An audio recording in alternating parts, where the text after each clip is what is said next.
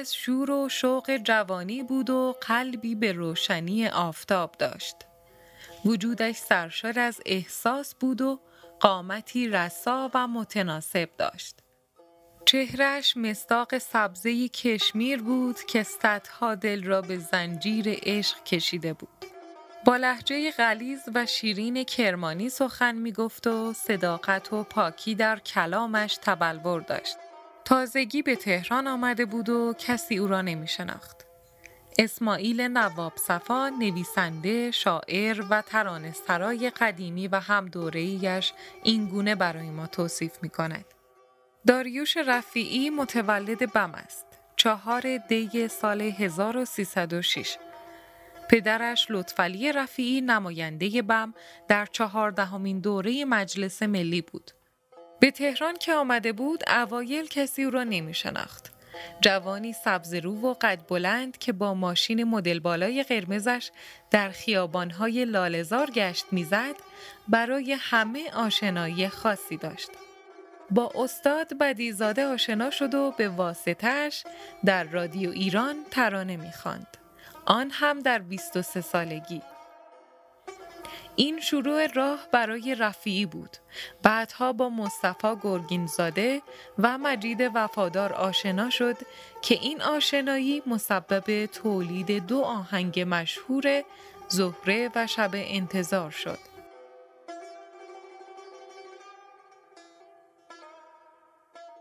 رفیعی دیگر به شهرت رسیده بود و مردم صدایش را دوست داشتند.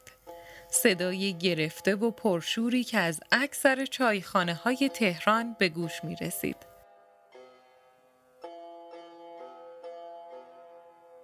هرچند معایب شهرت دامان رفیعی را گرفت و او به واسطه نشست و برخاست‌هایی که داشت در دامان اعتیاد اسیر شد.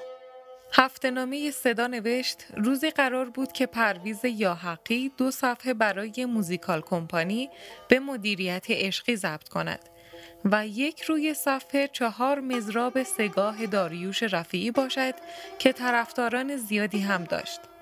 رفیعی گفته بود که من هم می آیم و ضرب 4 مضراب را اجرا می کنم.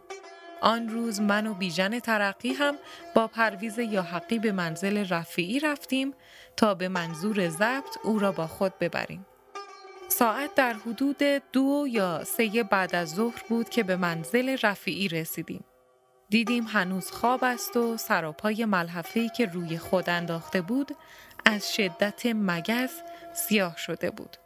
اعتیاد زندگی او را تباه کرده بود. آن جوان خوشندام و آزاده و مردم دوست از زندگی پریشان خود به عذاب آمده بود و به راستی در اواخر زندگی کوتاهش تحمل فرو ریختن شخصیتش را نداشت و مرگ را استقبال می کرد. و دیدیم که چنین شد. به هر حال آن روز به استودیوی موزیکال کمپانی رفتیم و پرویز 4 مضرابش را اجرا کرد و چقدر هم خوب خواند. داریوش رفیعی در اواخر عمرش در بخش تاریک زندگی به دام افتاده بود و دست و پا می زد. روز به روز اعتیادش او را بیشتر از پای در می آورد و خودش هم دیگر رمقی برای زندگی نداشت. آن هم در جوانی. هنگامی که برای ترک اعتیاد در بیمارستان بستری بود، بر اثر استفاده از سرنگی که به ویروس کوزاز آلوده بود، کوزاز گرفت. این بیماری در 2 بهمن 1337 در بیمارستان امام خمینی تهران جانش را گرفت و در قبرستان ظهیرالدوله در شمال تهران دفنش کردند. این پایان داستان برای جوان موسیقی کرمان بود که با هزاران آرزو به تهران رفت و هزاران رویا را در سر می پروراند و در آخر رویای مرگ با او همراه شد. رویایی که او شاید در لحظات آخر عمرش بیشتر از شهرت دوستش می داشت. برای داریوش رفیعی روزی شهرت دلپذیر بود و روزی مرگ. و در این مسابقه تنگاتنگ این مرگ بود که به پیروزی رسید.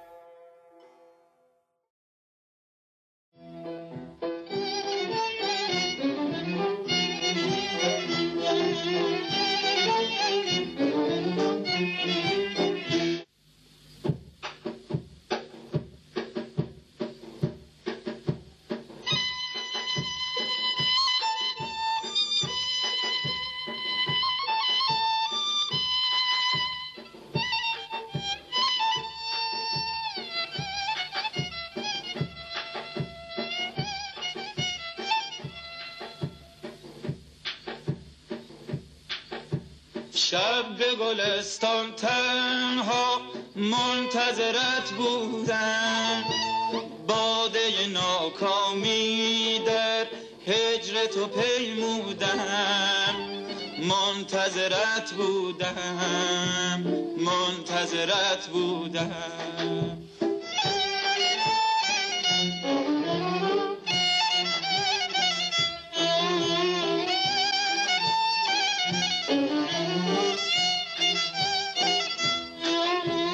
آن شب جان فرسا من بی تو نیاسودم، وقت که شدم پیر از غم آن شب و فرسودم، منتظرت بودم، منتظرت بودم.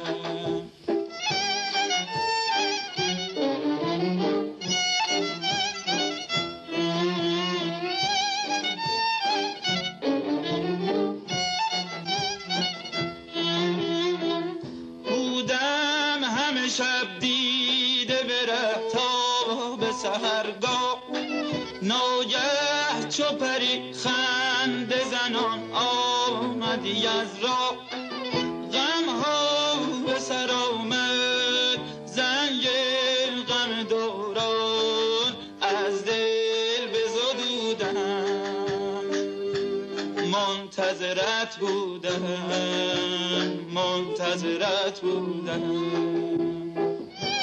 منتظرت بودم، منتظرت بودم، منتظرت بودم، منتظرت بودم، منتظرت بودم، منتظرت بودم.